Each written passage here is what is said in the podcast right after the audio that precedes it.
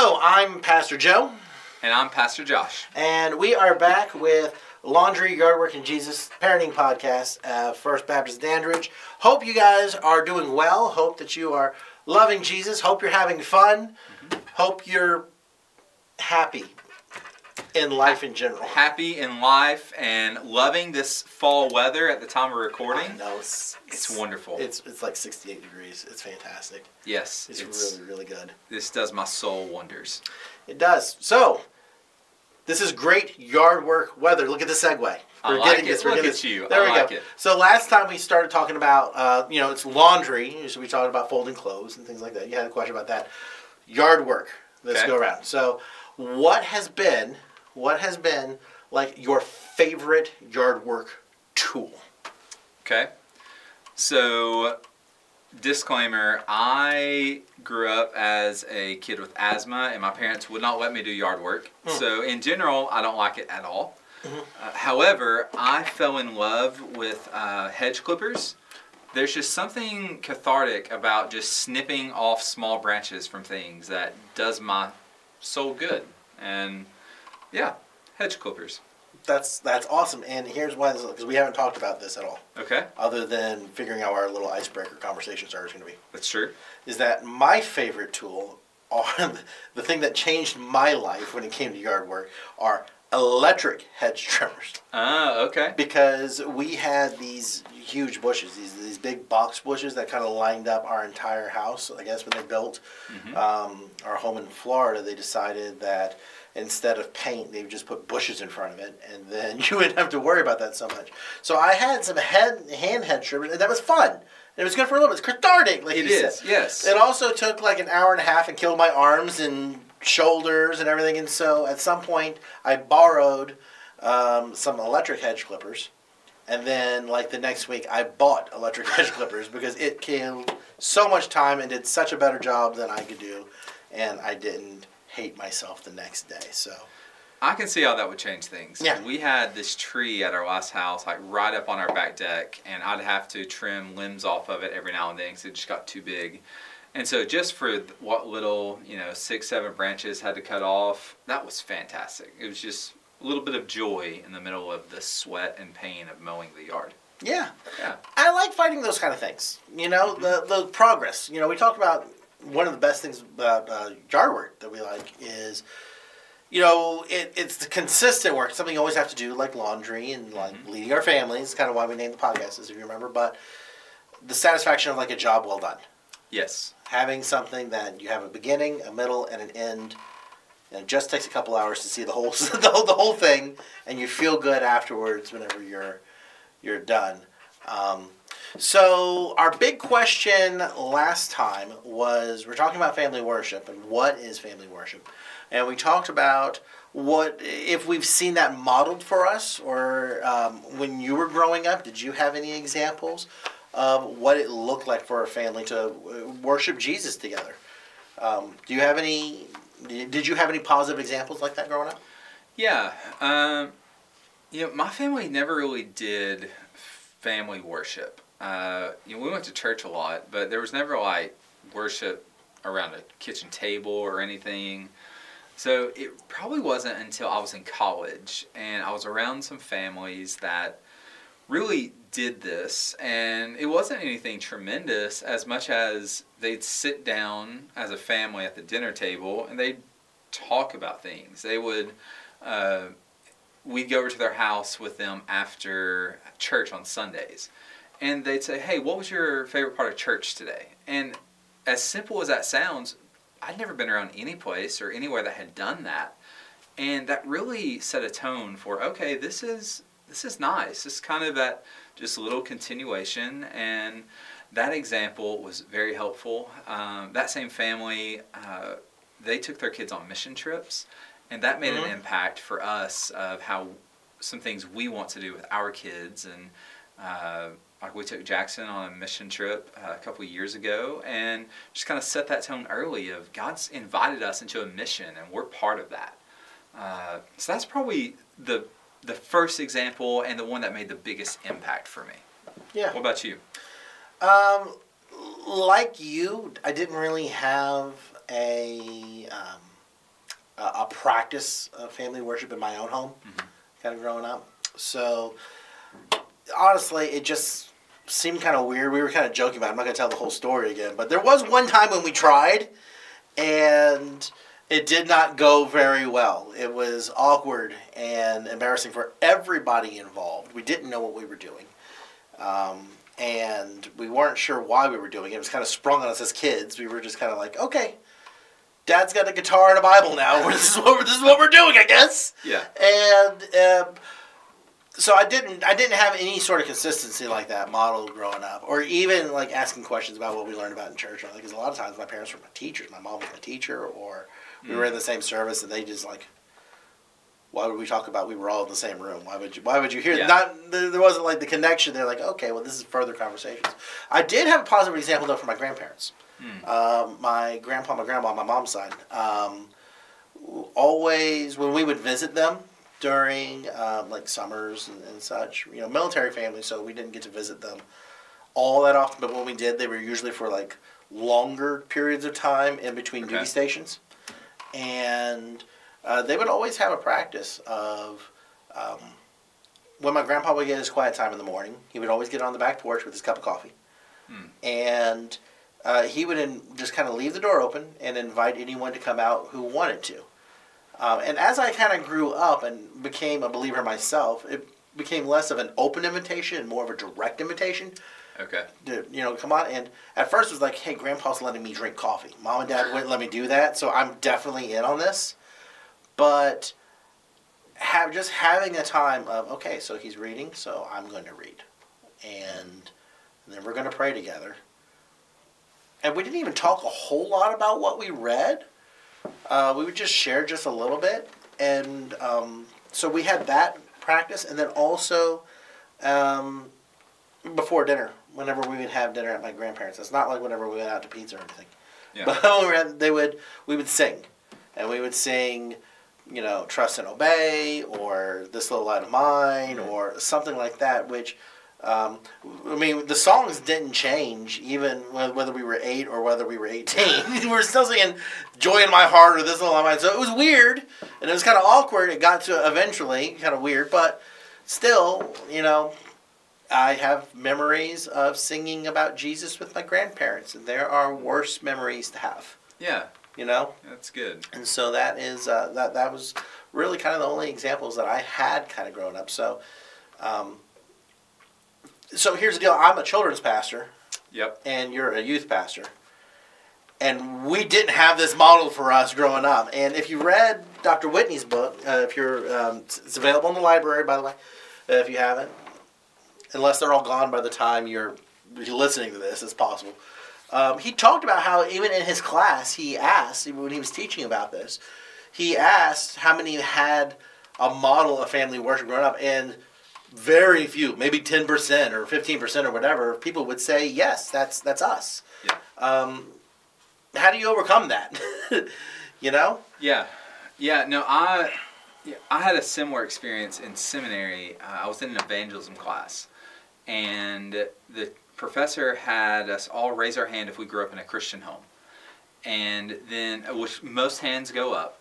And then he said, "How many of you in your Christian home talked about reaching your neighbors for Jesus?" And I think there was like two or three hands still up after that. And that made an impact in the sense of as Christian homes, we talk about Jesus, we go to church, but it seems like we don't have a hold of Jesus at home. Yeah. And uh, that kind of similar impact uh, really impacted me uh, as I looked at Megan and I to say, how can we be intentional about letting living on mission as a family? And you know, it kind of bleeds into this conversation because I think we have to start and say, where are we? Where are Yeah. we at? And for you and I, even just looking and saying, we never had that example. Yeah. Which, which means not only what do you do, but how do you know you're doing it right? Yes. How do you know you're not messing things up? How do you know you're doing enough? How do you know you're not doing, you know, are you overdoing it making it weird? Are you not doing enough? Are you going too easy? Like, Mhm. there, there, when you don't have that example, when it's, you know, unexplored terrain, you know, Yeah. when it's wilderness, it, it, it's intimidating. It is. It is intimidating, and I don't know about you, but I, I kind of get this. Okay, where do I start? Like, you're looking into this unknown, and you're thinking, I don't want to mess this up. I feel like I'm already messing my kids up anyway. Yeah, sure. Oh, so, we are. I, it's right. We I are. so I'm just going to add more about this, and uh, but I think at some point we have to acknowledge I am scared, Yeah. and we have to acknowledge I don't know what I'm doing. But there's this f- step of faith to where we stop and say, Lord, I don't know, but I know I want my family to love Jesus. Exactly. So can you help my Jesus help me? That attitude I think helps us as parents trying to figure this out. And it keeps us dependent on the Lord to lead us and guide us. And I think as, if our kids see us depending on Jesus, that's a win in and of itself right there. Right. Uh, you know, the verse that comes to my mind is Jesus, you know, my grace is sufficient for you. Um, when we think about how do we lead our families to, to love Jesus and have fun, as you put it, I love the way you put it, as we're, we're trying to establish these habits that focus our families on Jesus. Um, this is something that pleases the heart of God. This is a step of faith, this is a step of obedience, and so um, you and I and um, when we're doing this our, with, with with our families, uh, with our spouses, this is not that Jesus is there too. Yeah. The Holy Spirit is there too, and He's not going to kind of leave us hanging. Like, okay, you're on your own now. I mean, thanks for trying, but good luck. That's right. Yeah, no, and there, there's a step there that says, you know, I'm just going to do it, and I'm going to trust that God's going to meet us there. And And- it's it's going to be awkward. It is. It is. And listen, I have said a hundred times over, you know what? Embrace the awkward. Mhm. Lean into it and let Jesus work through it. I, I tell people awkward is my superpower, and it's what I do. I, and I think as families, we have to understand that. But you know, the other thing that I have found, uh, whether it's like praying with my wife or praying with my kids or just any of this, I think there's a, a, a spiritual warfare aspect to this. There is. To where we can be defeated before we ever get started. Yeah. And if we're not careful, we'll let our flesh or the enemy convince us that we're not good enough to do this. That we we're just going to mess it up. And that fear can become this paralyzing uh, force in our life when God's saying, "No, just step out in faith and I'll meet you there." Sure. And that's why, for me, it's been so helpful uh, to have that attitude of Jesus, I need you. Please help me. Uh, you know, we said it early on in here. We're not experts. Right. We don't claim to be experts. Uh, you know, I've been a student pastor, kids pastor since I was about 24 years old. I've been walking with parents who are much older than me, doing this for a much longer time than I have, and I keep coming back to I don't have the answers, but I believe that God's word does. Yeah. And when we look to Him, He gives us what we need. And the more we keep that attitude, the better off our families are going to be as we seek to go about family worship. Definitely. And not only is that, so when you're trying to establish a healthy habit, there's always that resistance, like a psychological resistance, much less spiritual warfare Yeah. that's occurring. Um, and that can continue on even through like your first experience, right? Mm. So you sit down with your family, like, okay, we're going to do family worship. We're going to try this. Yes. We're going to do this. And then it blows up in your face or you survive. Instead of leaving going like, hallelujah, there were angels in the room singing along with us.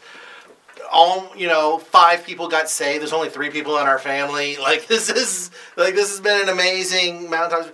It's it's you could leave like okay, well we sent our kids to bed. We planned on doing this for like ten minutes. We got through six, and this was a disaster. And I'm awful and horrible. I'm gonna crawl under my blanket and be done. And I just want to encourage you, like again, we said it earlier. I don't just want to regurgitate the same things, but anything that's worth doing well is worth doing badly at first. Yeah. You know, um, God of the Red Seas, right? But whenever they were going to the Promised Land, when Joshua was in charge, and they were going to the Promised Land, they had to cross the Jordan. They had to get in the muddy water first Yeah. before God split the river for them to go. And so sometimes it's just going to take a little bit of getting getting into, right? Sure. uh, embracing the awkward, rejecting fear, and Just saying, hey, it's not going to be pretty, but it's got to happen. Yeah, that's right. And you know, I, one of the things that you have talked about, which I think is super helpful in here, is uh, on a practical level, these degrees of discipleship. Uh, so, can you explain that a little bit more? You've talked to me about it, but I think it's super helpful in this conversation. Sure. So, one of my mentors in the faith um, is a big baseball fan and a baseball coach, um, Kim Chapman. And he shared with me a, uh, a devotion he uses with the teams every time, and it stuck with me. It's applied to me in a couple different areas. Where he says, if you are starting at home base and you're looking at first base, it's a straight line. But if you take even one step to the left or the right, and you just keep on walking, you just move, just shift one degree over, and you walk all the way out into the outfield, then you're going to end up off the line by a fairly good margin. And if you make two or three sh- uh, shifts, you're going to end up, you know, out in left field. you know, Yeah. you're going to be in a totally different spot. And so his illustration with that was looking at, you know, how we need to keep an eye on ourselves for sin. We need to watch our mm-hmm. step to make sure that we're not shifting. But I think that's even really true for discipleship with our families. How we're on a trajectory. Your family is on a trajectory. But if you can add or shift one habit in your family life to glorifying Jesus, don't underestimate the power of time. You know, if you if you have an eight year old that you're starting with, then you're going to have, Lord willing, at least ten years of steady, consistent walking with God in these habits. Um, even if, if they're 14, 15, 16, that's still multiple years uh, of saying this is important and this is what we're doing and this is how you walk with Jesus.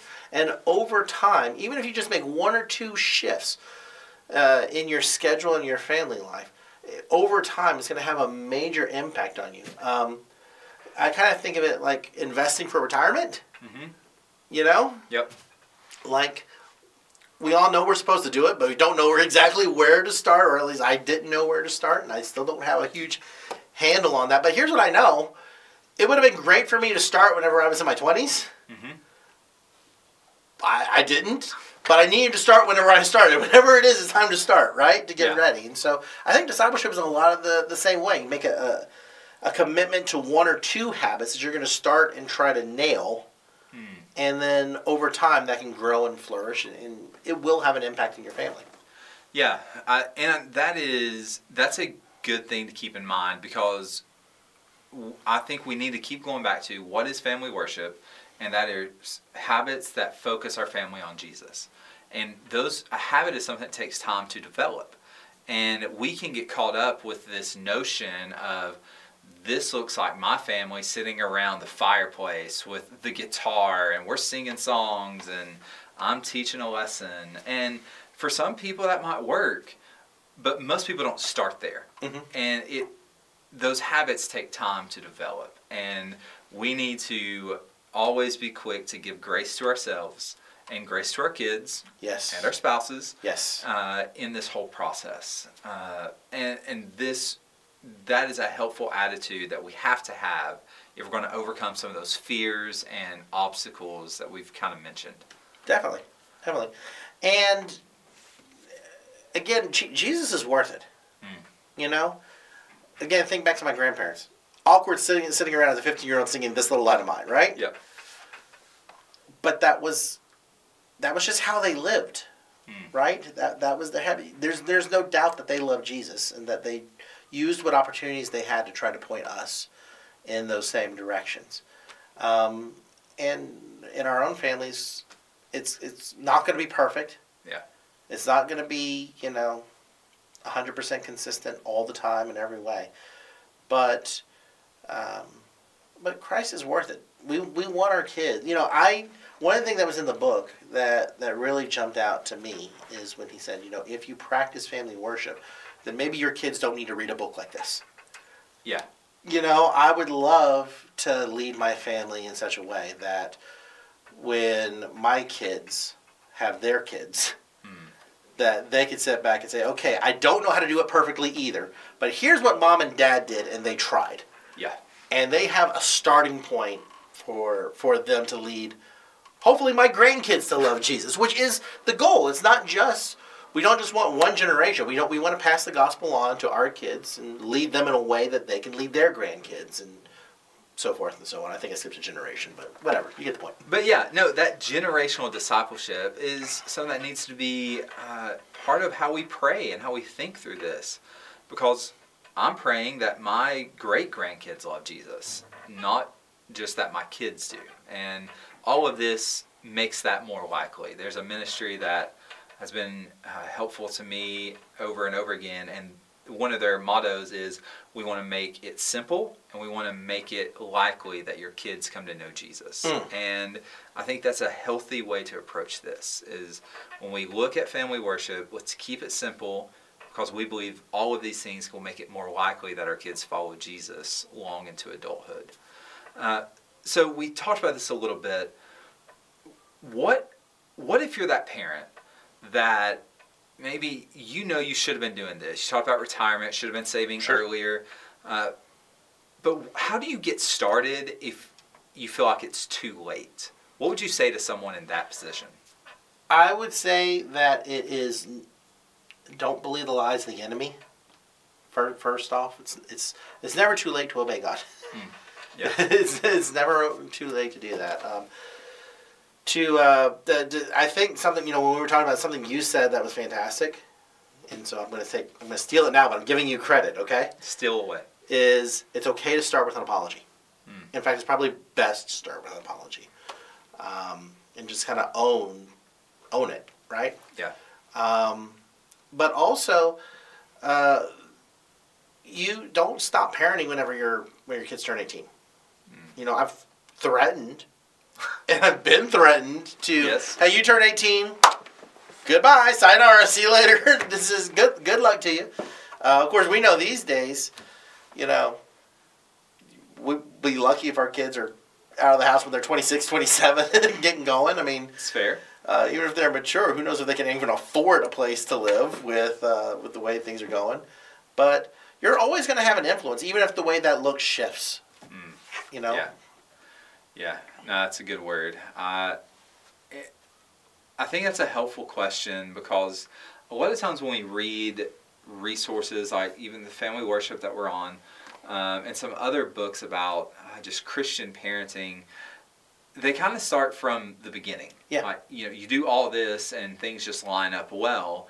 Uh, but what about you know the family with a 14 year old that you've never done this before and now you're saying hey let's go about family worship and they're like what you know um, i think we need to be able to speak into that Yeah. and that's why being sincere is very helpful and which is why i think an apology is the right place to start Definitely. because it communicates listen i love jesus. I want you to love jesus. And i've not done this well and i'm not trying to say i'm perfect but i want to try. And one thing that i've learned dealing with teenagers in particular really kids of all ages is they can read through the lines. Yeah. and typically they can see sincerity from us as adults.